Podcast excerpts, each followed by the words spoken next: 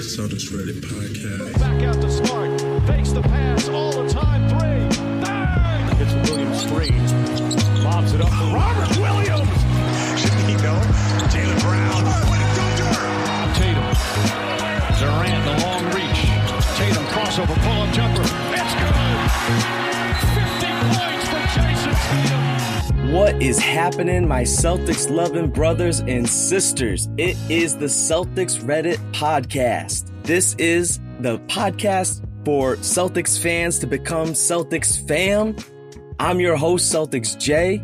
I don't have Spoons. Spoons decided to go and do a show with someone else. Boo. Now I'm now I'm all by myself.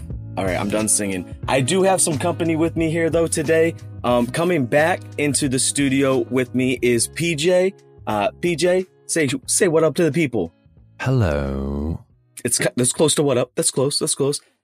We also have with us an incredibly special guest. Adam Taylor is in the house here to share some of his insights about the C's and this matchup here. Adam, we are so glad to have you. How are you doing, brother? Thank you for having me, man. I'm more than happy. Like, I'm, it's a privilege to be here. PJ's got that radio voice though, so uh, you may have been better off with just PJ. I'm doing well. I'm doing well. I'm doing well. How are you guys? You know, it's it's. I think it's easier to feel all right after that game two win.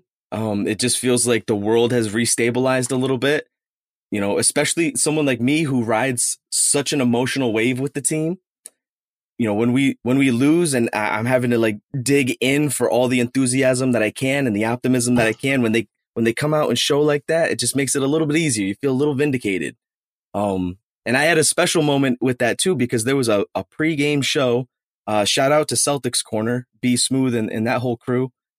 And Spoons was actually on their pregame show, and they were talking about the the upcoming game too, and how close it would be, and how challenging, and maybe we won't we won't even win, and if we go down 0-2. And I had thrown a comment into the chat while they were talking, just saying, what are we going to say if they blow this team out? Like, how is our perspective on this going to change, and our perspective on our individual players and our collective team? And what are we going to think about the Milwaukee team at that point? The, the, in fairness, the message was shorter, but that's what was going through my head when I typed it out. And then, of course, the Celtics, in just the most poetic fashion, come out and do exactly that and blow the team because they all scoffed at it, like, Psh, blow them out. The only team likely to get blown out is the Celtics. Okay, okay.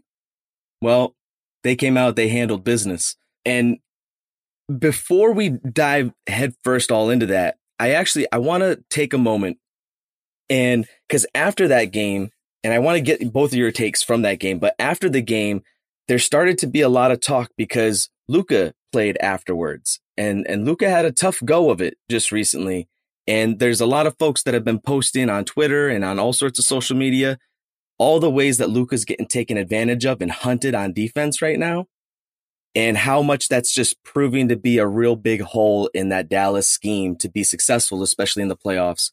And so one of the users in our subreddit, user uh, Legends Never Cry, just put up a post getting that conversation going again and asking the question, are we still thinking or or do we think it's reasonable for the general public and fan base to consider Luka's still a tier above Tatum?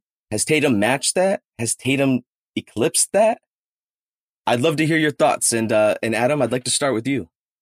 Oh, put me on the spot, man. I do put you on the uh, This is a hot seat, I mean, baby. yeah, baby, I'm down. I mean, for me, it's more like I've never been one to like these player comparisons, especially when it's like you know who's better, Chris Paul or LeBron James, and it's like, dude, it's like no, you. Can, I don't know how you expect me to answer this question like legitimately. It's a bit different with Luka and Tatum, you know, similar positions, similar usage rates. Luka's is a bit higher because um, Tatum can always defer to Brown and whatnot. But I think when you look at Tatum, the, biggest hole in his game coming into this season was playmaking, right? Like that was where the question mark was. And we knew it would got we knew it had improved from the start of last season to net to the start of this season, and it's taken that next leap. And the defense, I have no concerns. I never had concerns anyway. I always saw him as more of a plus off ball defender than a plus on ball defender. But that seems to have leveled out now, and they're both at a high level. So when you look at like two way player that's a multi level scorer that can also de- defer to others and facilitate some, I'm at the point where I'm like, dude, yeah, Luka's more of a transcendent offensive piece. I think that's like, I, I think some people might take offense to me saying that, but I think it's true. Luka just holds more gravity. Um, but I think that as an overall player, I think Tatum's um, either at that level or surpassed that level now because nobody's hunting Tatum like that. I don't care if if, it's, if Tatum's the only star on the floor at that moment in time for the Boston. We've seen that happen, and no one can hunt Tatum like that because he can hold it down. So for me, that means you're more impactful to winning, which means, in my opinion, then you know we can't place you underneath Luka's. So you're either right next to him or you're slightly above him. And that's my honest opinion. PJ, what are your thoughts on this? I'd agree. I think he surpassed him defensively, but I know the old saying goes, a bad workman, doesn't blame his tools. But Luka's had such turnover with his team and the the struggles with Kristaps. He needs to have the kind of team that Tatum's had around him, particularly this year, to really start to get into his groove and shine. Um, but yeah, just to to sort of double down on on Adam's point, he's an offensive savant. You know, you I I got the Larry comparisons. I got why they were being made, but no, I, th- I think as an all round player, Tatum is is bettering him at this point in his career. Maybe maybe Luka takes another leap next year though. Who knows? You know, it's it's hard to think about where he would take another leap in his game, right? Unless he is just gonna get himself into another level of of fitness and and be able to improve sure. that lateral quickness and and move his feet more on defense. You know, his off-season attitude is incomparable to Tatum's. I mean, and that's you know. something that both the Jays have gotten a lot of a lot of praise for uh, mm. throughout their their early years in the NBA. I wonder if this speaks a little bit to how how important to the general fans perspective on a lot of these players that that mainstream media narrative is because Luka really had just a ridiculous PR campaign pushing for him. Like the moment he was drafted he was really almost immediately touted as a superstar. Um and I'm not trying to take anything away. I'm I'm really not a Luka hater. Uh, but I I wonder if a lot of the sort of again, general fan base uh, accolade that he gets is a result of just the amount of attention and the amount of investment that's put into sort of making him a household name in the NBA. You guys have any thoughts on that? I mean, I think that one of the biggest things that caused all of that discussion was when was the last time you saw a rookie so NBA ready? Mm. You know, not ready to just come in and contribute and give you eight to ten a night, but to come in and literally take the keys to the offense that day and be, be a borderline all star from the get go. It's so rare. Like everyone, and obviously there's probably been players in between. Um, but I haven't like thought about this in depth. But you know, you think you think of that like who can have that type of impact. LeBron had that type of impact. Yep. Luka had that, and then you like well Luka, and there's probably been guys in between, but this is all coming off the dome. Um, but for me, that was what caused such a, a wave of like PR and support because they're like, dude, this guy's came in from day one, one of the better scorers in the league, one of the more transcendent offensive players, high IQ, um, you know, comes in with European pedigree playing for Real Madrid. And I think that just played a huge part. That early success from the jump just played such a huge part in the media hyperbole. I really appreciate that perspective because that helps me kind of think around it where where I, I think that helps me not think of it so much as as an empty uh, media push on the the Luka hype, but rather yeah, an acknowledgement of what does, especially what did make him unique in that moment. Cause, cause you're absolutely right. And even for those players like that come into the league as, as high level lottery picks that have big impacts and, you know, score plenty of points, have big roles in the team. It's still different, like you're saying, than someone that takes just the full keys to the whole franchise basically and just runs with it and doesn't fall flat on their face. Cause say what you want about dude, but that team's been competitive with them since they've had him, even with all that turnover, even with all the kind of some of the ridiculousness that has gone along with it. It does seem like Tatum has been able to take a more gradual sort of uh, path to where he's at now. But I agree with both you guys where the the full roundedness of the game, the ability to be elite on both sides right now is at this point, and given the makeup of both, you know, if you're going to go start a whole new team from scratch and pick one of these guys, I mean, I can't say I'm not biased when I say I would take Tatum. But especially now hearing both of your takes on that, I feel like I I I'm more understanding of where people are coming from when they're talking about Luka in comparison. All right, but I want to uh, move into getting some takes now on this game too, and focus a little bit more uh, intently on the Celtics here.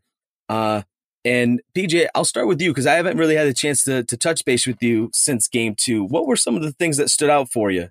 Well, uh, back before game one, if you remember, you guys were talking to B Smooth of Celtics Corner and I might have gotten a little upset. I thought he was disrespecting the Celtics going into the series. You know, really, really favouring the Bucks, considering he's a Celtics fan. That's that's kind of a weird take. But you know, uh, after game one, uh, I felt like I felt like I owed him an apology because you know Giannis was a was a was a force to be reckoned with, and when he wasn't getting his, everyone else was, and the Celtics struggled. And then game two happened. And you can say that Giannis is the greatest player in the series, but I would say that Grant Williams is not just the greatest player in the series, he's the greatest player in the world right now. That man is elite to the point where he, he guards Giannis on 41 possessions and allows five points. I think I've got that right. The Grant Wall that? of Giannis. I'm hashtagging that right now. The Grant Wall of Giannis. Uh, yeah, they just responded in the best possible way. You know, you know, they they held the Celtics to roughly ten points for for most of game one. What did the Celtics do? They held they held the Bucks to to almost twenty throughout the game. That's that's a response. That's coming back fighting. Adam, what were your big takeaways from the game? I, I know you, you talked about this a bit um, in your previous pod, and, and and shout out to to you and all the, the folks at CelticsBlog doing awesome work over there. Appreciate everything that you guys are putting out. But yeah, some some highlights for you, some things that stood out, um, especially just in comparison or, or contrast to what we saw in game one. Yeah, I think for me the biggest difference was how they um, how they guarded Giannis and what that meant for the shooters.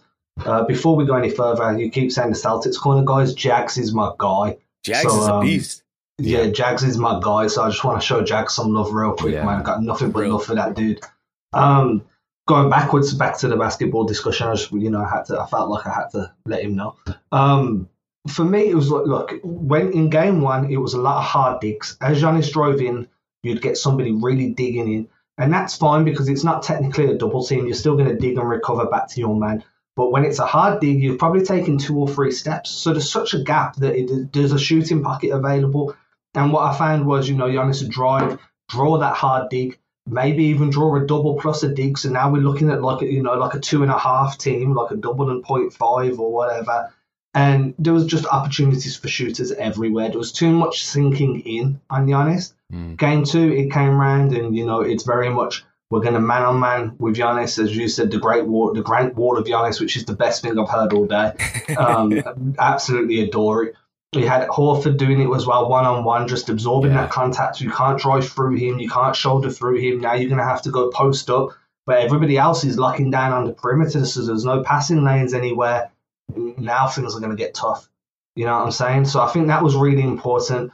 Um, I think Derrick White as um as an initiator was fantastic. Right. I think uh, really high level reads, really quick decisions. Uh, I said this on a podcast that comes out tomorrow, but I'll say it here too. I'm going to sound very English now, but the best thing about Derrick White is he doesn't dilly dally. It's very much get the ball and go, you know, yeah, just swing yeah. through, rip through and go. And everyone's pointing at like, like, yeah, I, I hated that bit. um, for me, it was very much like, you know, you see people, how he didn't put up any points. He, mm-hmm yeah, that's fine. But every shot he takes is within the flow of the offense. Every pass he makes yeah. is the right pass. It's always the right read. If he if he penetrates, it's because he wants to force a rotation and find someone open elsewhere. So I think Derrick White was really important. And then probably the last thing for me, which I'm really hammering home to everybody at the moment, is at the very end of that game, before you know, before we went to garbage time, we saw Budenholzer kind of roll the dice and put Giannis into like a, a screen and short roll type of area, right? And um, I think that's really important. I said this on my last podcast as well, um, because I think that that's he was gathering data because there's you know there's only three ways really that you're going to defend a short roll, and two of the three are going to get you in trouble because he's going to put you in jail. He's going to get his hip on you, step in front, put you in jail, and just explode to the rim, or he's going to bully through you. The third option is you're just going to allow him to sit in that mid-range pocket and fire away. And I'm, I'm all right with that. Giannis is 41% on the season from the mid-range. He's 77% outside, like according to cleaning the glass at the rim. Mm. Leave him to take the 41% look instead of, you know what I'm saying? So uh, I think that's going to be a big adjustment because Milwaukee don't really have many and without Khris Middleton, I don't see how many adjustments they have offensively to try and counter this one-on-one Giannis and limiting him and putting him as the screen and roll guy, experimenting with that short roll, attacking the drop in the pocket there. I think that's one of the major adjustments they can make. And for me, I just want them to just live with Giannis shooting that mid range. Yeah. The major adjustment they seem to have made is is to to not allow Holiday so many open looks, which of course came from from that you know double triple teaming of Giannis. When, as you say, you just kind of have to let him be him because he's going to get them, and the refs aren't going to call it. I'm wondering, you know, um, there's been so much talk lately about White and the impact that he had on game two, especially given the fact that he didn't score any points. And I haven't been able to help get this idea out of my head that he's really starting to to grow into the role that Marcus Smart has kind of had up until this point. And even if it's not exactly the same on the court, like it's probably going to be the same uh, across the fan base and the media in the way that they relate to him because he's probably not going to be a guy that very frequently gets you a whole bunch of buckets. He'll probably have some games where it's like he gets hot and that ends up being a huge difference maker. But ultimately, just like you had said, Adam, he's going to do all those other things that contribute to winning that it makes up for all the other stuff. Because regardless of the points, he's still going to have that plus value out there. Uh, one question that I've got kind of going in my mind here, uh, and it's kind of two sided. Because on one hand, I'm wondering your thoughts, especially you, Adam. I'm wondering your, not that I don't want your thoughts too, PJ. I, I just realized the way I said that kind of came off not exactly how I intended, but I'm going to start Adam with you and I'm wondering why why did we go into game 1 with the game plan that we did? Like why why did we go into game 1 and not start off by giving our guys, especially Grant Williams, the chance to just match up with Giannis and see how that goes? I guess let's start there because then after we kind of explore that, I want to think about how the, one of the key differences from my perspective with game one and game two is the absence of smart and I want to look at that at least a little bit. But I want to start first. Like, why why do you think, Adam, they went into game one the way that they did with that game plan? Yeah, I mean, I keep starting every sentence with "I mean." I don't know why. That's all um, right. I mean, uh, for me, I don't I don't envision Udoka telling them to do that. You know, I've seen them throughout the season. There's been games where they have relied on hard digs to force ball handlers into into like an alley basically. You know, you got to pick the ball up, you've got your two steps, and now you're kind of on the low block and you don't really got anywhere to go. So it can be super beneficial. But I'd, I'd assume that Udoka and the coaching staff were self-aware enough to know you can't really get away with that with Giannis because people do it to him every day. and he's so strong, he's going to brush you off. Mm. So my personal opinion was you came into the series after playing a, a very perimeter-heavy Brooklyn team, and then all of a sudden you've just got this gladiator just barreling down at you, and it's kind of like an overreaction because you haven't had to deal with it for like two weeks, right? And you, you all of a sudden you're like, let me dig, boom, oh that hasn't worked. Okay, I'm gonna have to just trail him now. Forget the guy behind me. He's barreling into the rim. He's going to explode over everybody. And I do think a lot of it was like overreactionary. And I saw some people like, oh, they bought into their own hype. And I had a conversation about this the other day. I never really agreed with that, but what I do think is that they got a little bit um how to they got a little bit relaxed. You know, that I think they they know they're the best defensive team in the league. They know what they're capable of, and then all of a sudden you just just had this real big dose of reality where it's like, hey, Kevin Durant might like to play, you know, create shooting pockets, play on the perimeter, and, and finesse you. Now you're against now you're against the bully, the big bad wolves in town, and The he's modern drive at you. The modern Shaq, and I think that that was just it was just such an adjustment that people were overreacting out of sheer shock, like, oh my god, like this dude is. And I know they've seen him throughout the regular season, they knew what to expect, but when you're Playoff coming off the back of a different, though. sweep, yeah, exactly. And when you're coming off a sweep of Kevin Durant, you're gonna have that spring in your step. Right. And I think, for me, I think it was the best thing that could have happened to them. He's right. They needed humbling for sure. Mm. I mean, in, in terms of the game plan, though, yeah, is it was it a, a, you know momentary panic of being faced with, as you've rightly put, the sort of modern day equivalent of Shaq? Was were they going for the sort of Hack-a-Shaq mentality? Um, it all doesn't really matter now, though, does it? Because they so quickly figured out how how to best approach defending, not just against him, but against some arguably really solid role players. Like I thought going into the series that lacking Middleton was was really going to weaken them, and and I didn't give Portis enough credit. Uh, Bobby Portis, the, the man officially sponsored by Sunglasses Hut, and you know that that that guy was uh, was pretty good from deep. And you know, as uh, as B Smooth mentioned, you know, he, he he can nail the hook shot. Get some hook hook shots, yeah. Right. Um, and then Holiday is, yeah, he's, very, very good second option. Um, so, so yeah, I, th- I think that false sense of security going into game one, um, knocked them on their ass.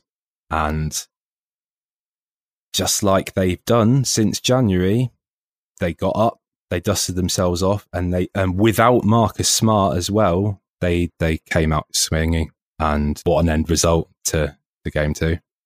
I'm trying to throw it out there. Just um, you know, Giannis ended that game with what was it, 12 assists, 13 assists, Yeah. 14 assists? Yeah, it was yeah. something ridiculous.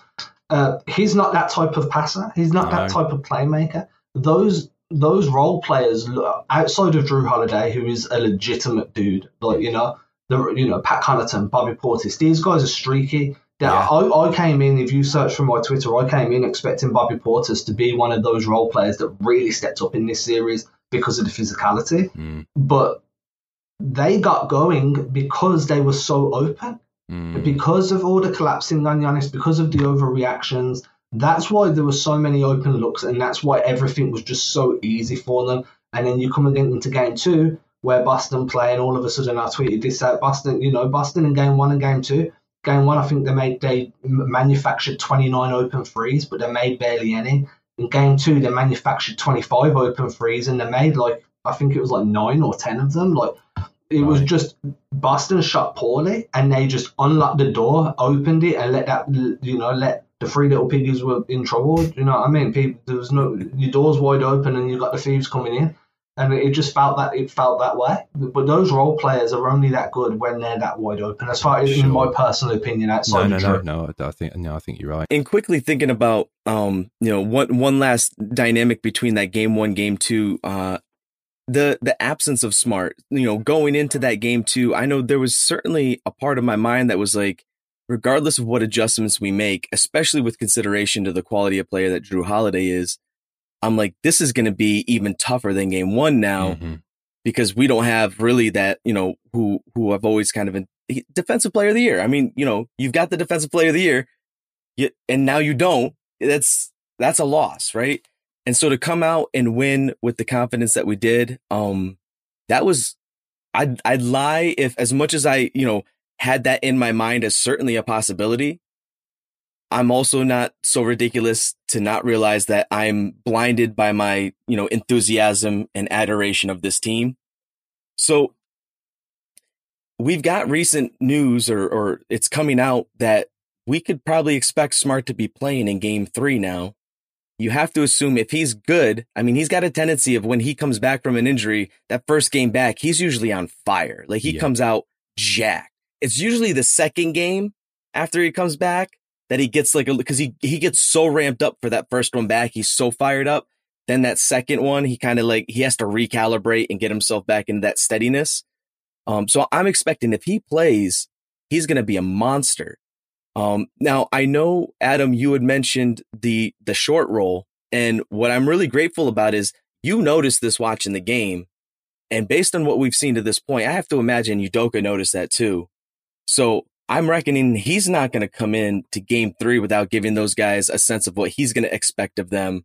And like you said, probably say something along the lines of just feast, let him, let him try to feast in that mid range. Like we're going to, we're just going to let that happen. Cause like you said, we don't want to leave those guys on the perimeter open. Um, do you think that going into this game three with smart back and based on what we saw in game two, I mean, should we feel anything other than comp- confidence moving forward? Is this Bucks team so good that regardless of what we figured out, we should still kind of anticipate this to go seven?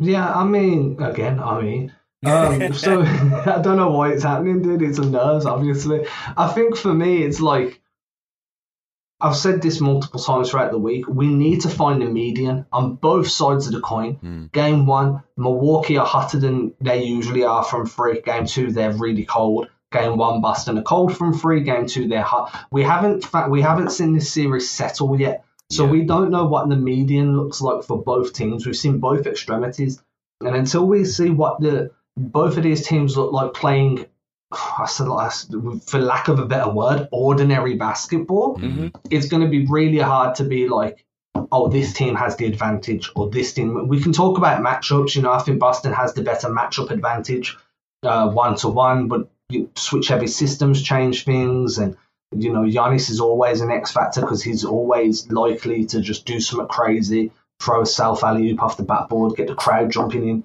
You know, so like uh, for me, oh, dude, it was so embarrassing. Oh, like for me it's a seven game. I feel like it's a seven game simply Yeah. because i don't think we have any legitimate data yet. We've seen outliers from both teams in both games. It's really hard to, to know how these guys match up on a standard saturday afternoon american time. Oh, let you know what? You you mentioning that because game one is early afternoon game, right? And i always panic it, oh, okay. So we got a user in the sub, uh, user do animator 6988. Uh, is it me or are the C's not an afternoon basketball team? Like, should we be looking at game three and the fact that it's a, a relatively afternoon game and basically be like, it, this isn't going to go well? Like, what is that a thing? it's been a thing for about two years now right Oh, like every matinee for, for Stevens' final season was an absolute like.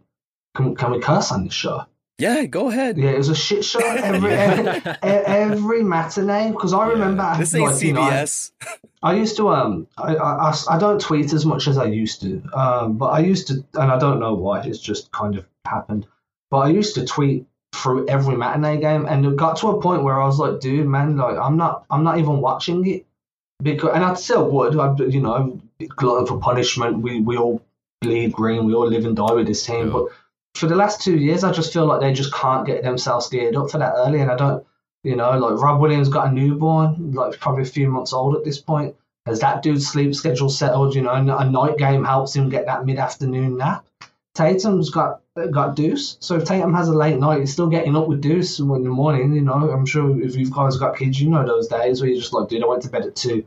Kid had me up at seven because they wanted to go play water guns in the in, the backyard hmm like it just it happens. So I think you know young teams that you, you have to take that human element into account, and I think that's something that a lot of NBA fans, a lot of the media don't do. Is they they don't look at these people as human beings. That you know when they're not on the basketball court, they're with family, they're with kids. Maybe one of them's got a new girl and he wants to take her out on the town, or and like all those human elements play into it. And when you're so young, those two three p.m. games, they're the worst, man. If you, when you was in your early twenties, did you want to be anywhere at two p.m.? Hell no. Yeah, do you know what I'm saying? Granted, you weren't being paid thirty million a year, but that doesn't change the fact that you're, you know, 22 and you're like, dude, man, I just, dude, SpongeBob's on. You know? You know what I mean? And like, I want to watch SpongeBob. I think what what uh, what was a big factor on that on that Sunday as well on that game one was at that time in the afternoon, Jaylen, who is fasting for Ramadan, is is he's he hasn't had any water, he hasn't any food by this point, and you you've got to think that I know I know that you know there are exceptions that be made, but this this guy's pretty pretty devout, so he's he's not going to break the fast. So the difference between his performance from game one to game two is like night and day. And could that nourish Jaylen? Yeah, Norris Jaylen. I mean, I mean, the guy, the guy looked cooked in game one, and the the hamstring looked like it was much more of a problem. And then game two, game I know the it dude I- evolved into Emerald Agassi. Man, he he walked into that arena dressed like a serial killer, and what did he do? he killed the Bucks. He was on fire, and I know that there there was so much to talk about that game. You know, Grant and and Al turning back the clocks, and and you know Tatum really kind of playing point Tatum again. But I just I love how how Jaylen came out with so much fire, and I'm kind of hoping that now you know Eid has passed and he'll he'll be nourished going into to game three that he can kind of keep some of that consistency. That we're not going to see a drop back to you know 12 points. We're going to see you know a, a 20 plus performance from him. Adam, I'm wondering your thoughts because one of the things Jaylen's first half was bananas, like just hmm. bonkers. I, I, I, I don't know the last time I've seen that. Ver- like, I know Jaylen's had some moments where he's just been ruthless and seemingly unstoppable, but this just seemed like on another level for Jaylen. Like it was like there was nothing this guy couldn't do in those in that first half.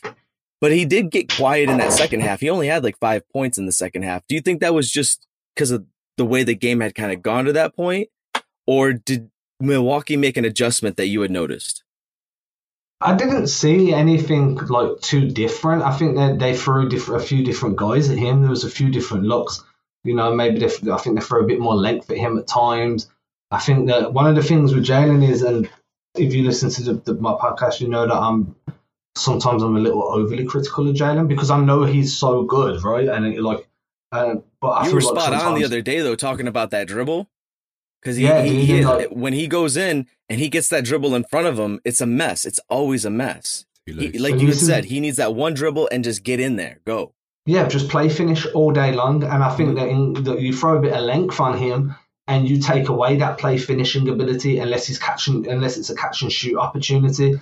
Now Jaylen in the first half of that game was really cooking from that mid range. You know, he was getting to his spot, pulling up off the dribble. And what Jaylen's exceptional at is scoring off the dribble, is scoring off of transition through the rip through where you catch the ball, just step and just go, like rip it through and go. Um, I think that when you throw a bit of length on him, that's probably going to deter him from trying to do some of that stuff because he knows he's turnover prone in situations where he has to try and dribble his way out of trouble. Uh, so I think there was times where I saw like bigger guys on him. I think Jrue spent a bit of time on him as well. And you know, Jrue, Jrue Holiday is. And that dude is a legit defender. Someone said to me the mm. other day, it's crazy that Marcus Smart won Defensive Player of the Year before Jrue, not over Jrue Oh, Holiday, yeah, but yeah, yeah. before Jrue Holiday. Like because that's the level of defender Jrue Yeah. is as well. You know, he, he's a Yes. dog like him, Pat Bev, Marcus Smart. If the only difference is Pat Bev and Marcus Smart aren't really as offensively gifted as what Jrue Holiday Yeah, is, and I yeah, think that's why Jrue Holiday isn't seen in that same tier when Yeah. really he should be. But he's gotten into the All Star game. You know, so you know, there's the and that's oftentimes the first knock that people will give on uh, on Smart is, you know, he's he's not the kind of guy that's gonna ever end up in the All Star game. Obviously, they're not remembering that Hawks team where like Kyle Korver ended up in the damn All Star game. So I mean, like anything is possible. I'm just saying. I want an all hustle team. I do. I think that's something that needs. You've got the all defensive team, but being an all Marcus defensive guy Smart, and doesn't make Green as the captains. Yeah, all hustle. I'd love an all hustle team because Oh. that's different. It's just it's a different type of basketball. You know, you just need the goons in there. Mm. Marcus Smart, like you say, Pat Bev should be in there in the Mhm. backcourt with Marcus. Like that, that's an exercise for another day. But an, an all Yeah. hustle team, I think that would be a nice addition to the voting process. I want to look at one more matchup uh, going into Game Three that I'm pretty interested in and and curious about. I've been I've, I feel like I've been trying to be patient with Rob and what I expect coming from him because obviously he's, he's coming back from from the injury and and having uh, the surgery, and I all the all the talk coming out is that he's fine, he's feeling great. There's not there's not swelling, there's not pain. But at the same time, you know, I think as fans, given his history, it's just hard not to feel a little bit nervous every time he's out there. That being said, as I'm watching, he does look physically fine out there. But I'm wondering, is this a really tough matchup going against the Bucks for him because of that length? Um, where like we typically see him being just a remarkable difference maker, somebody that other teams just can't really figure out how to scheme around. And as I'm thinking about it, I'm looking at the Milwaukee team and I'm like, Giannis does a lot of what we kind of have Rob do, only, and I'm not trying to like hate on Rob. Everyone knows I love the Time Lord, but like Giannis is better.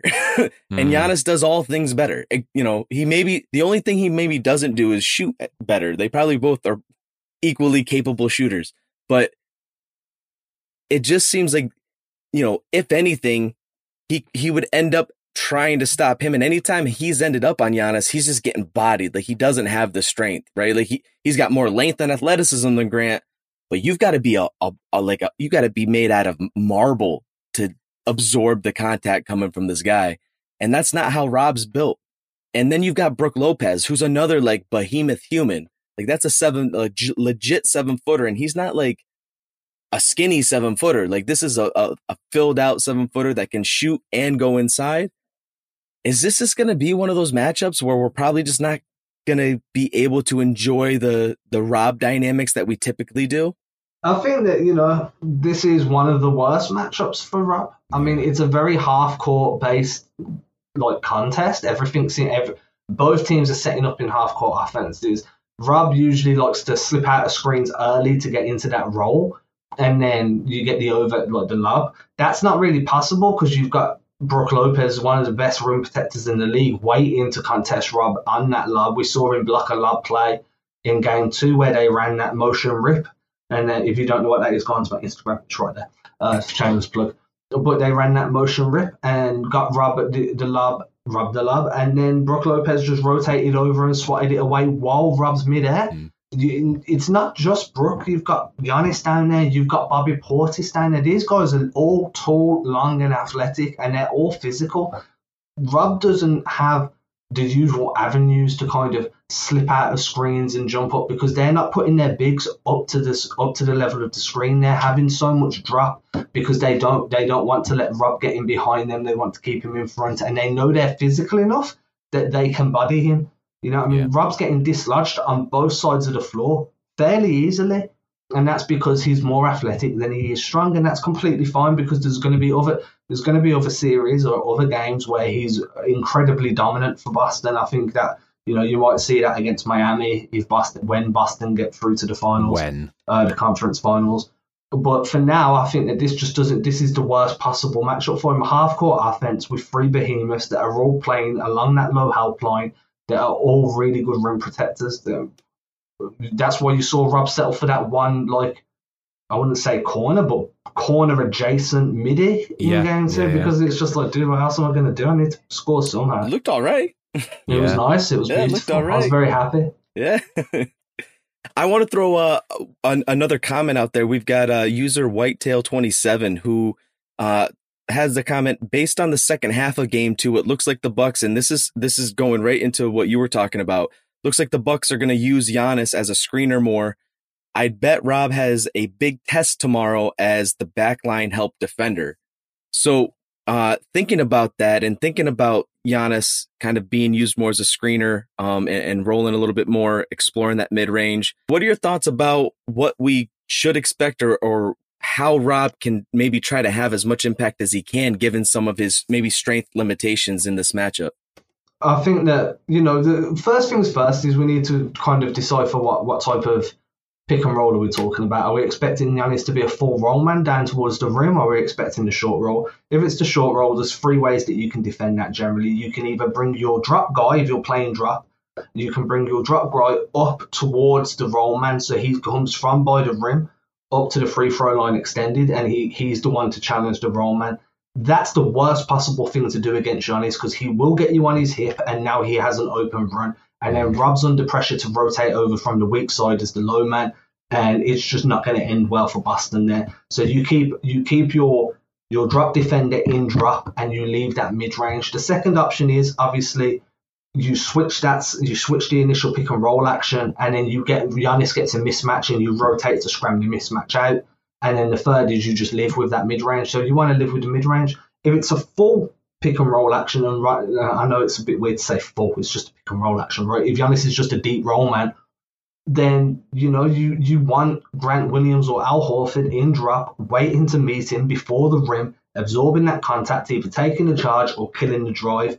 Robert Williams, to me, against Giannis, isn't really going to be very effective mm. as a as a free safety. I think that the best opportunities he's got is to time it and come in from the rear view and get the, the behind uh, block. But you're also probably going to foul more than you're going to block because your timing has to be almost impeccable. Your body position has to be great. And if you go into the dude, it's on you anyway. So I think it's going to be more about limiting Giannis getting towards the paint.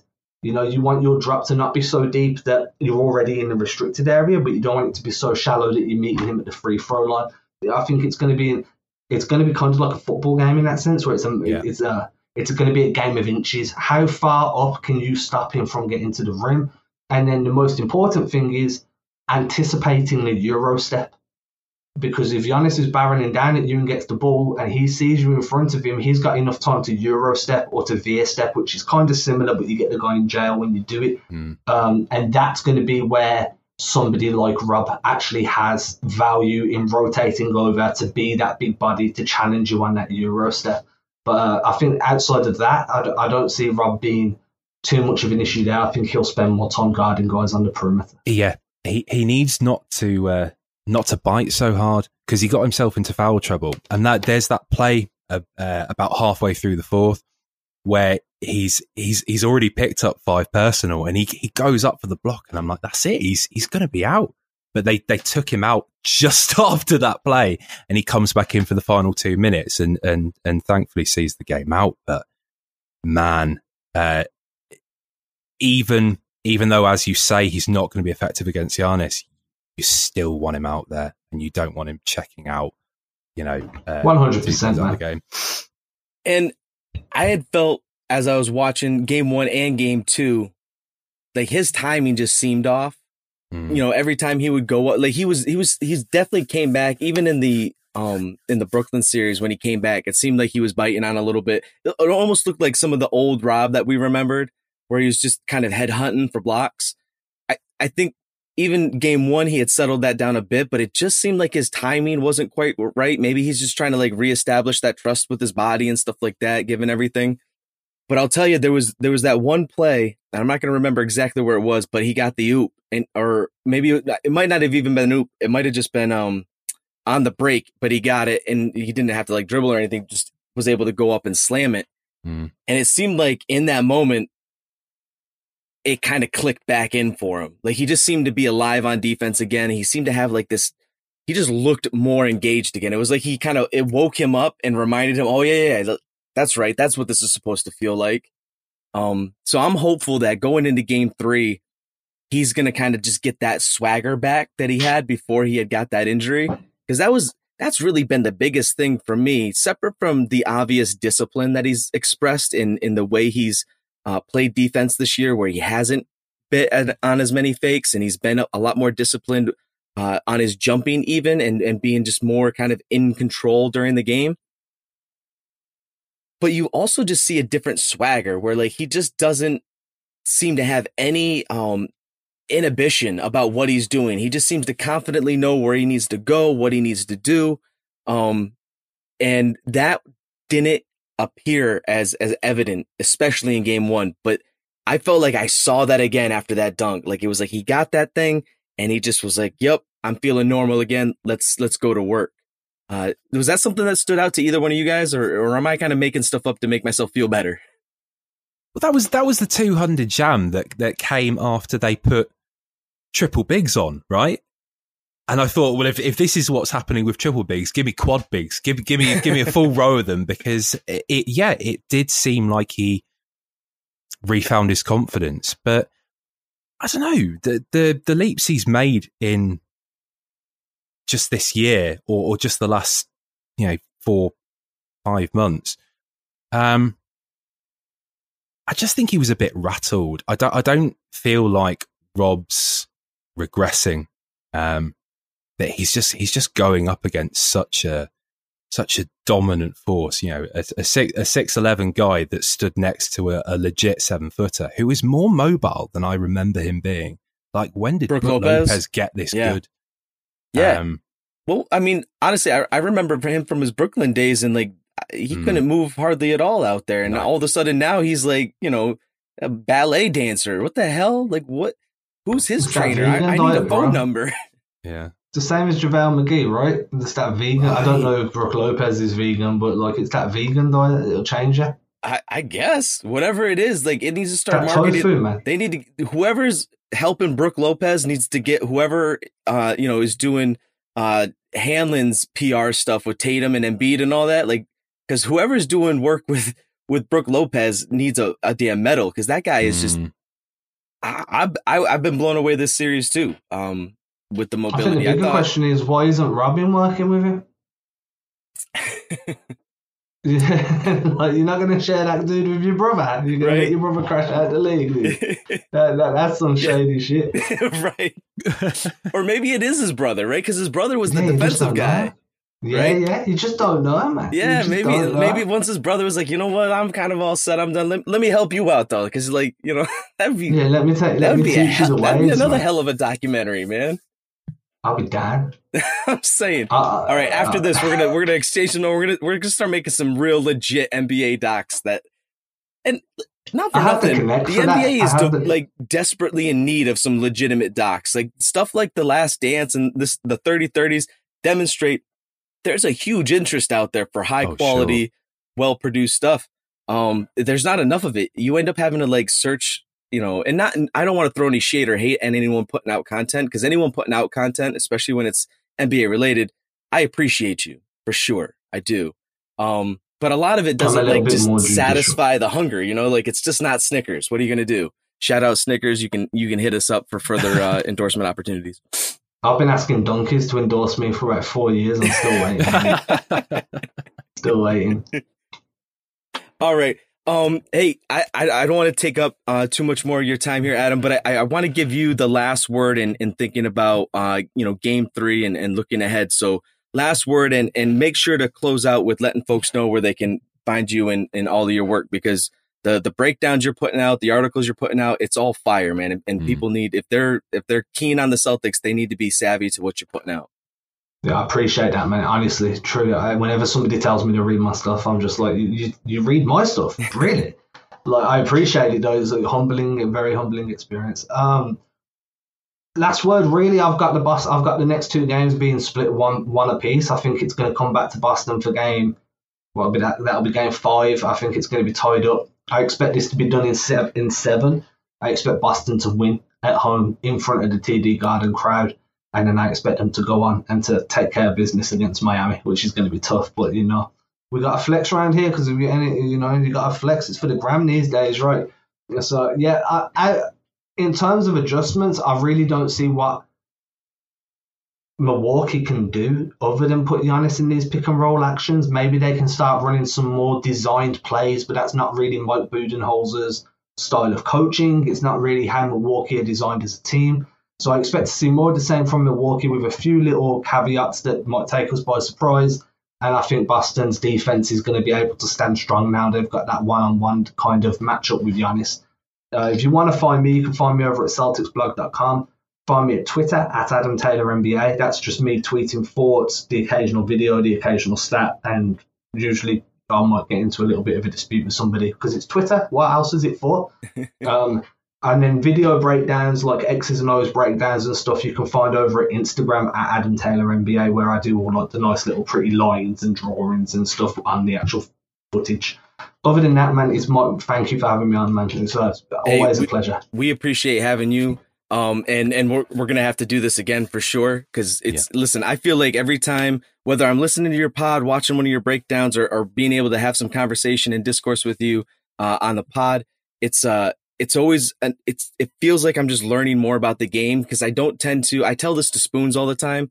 My mind doesn't see the things that that your guys' like attention are able to catch in the flow of it. My eyes and everything just seem to catch other types of stuff. Um, and so every time I'm I'm listening and watching, It does. It feels like I'm genuinely learning more about the game and it's helping me appreciate and enjoy these contests because now I'm better understanding the strategies that are taking place out there. When you start seeing the stuff that you're talking about happening in real time and you're actually seeing what it means when coaches make adjustments or don't make a coach, uh, when a coach doesn't make adjustments, shout out Nash.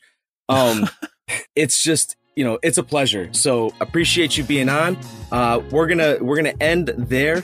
We want to let everybody know to uh, you know we appreciate you listening and your in- ongoing engagement and support of the Celtics Reddit podcast. Please continue to give us feedback. Throw us your questions, your ideas in the subreddit.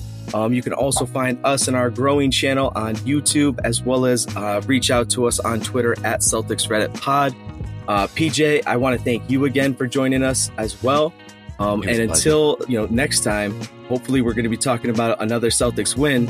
Uh, be well. Peace.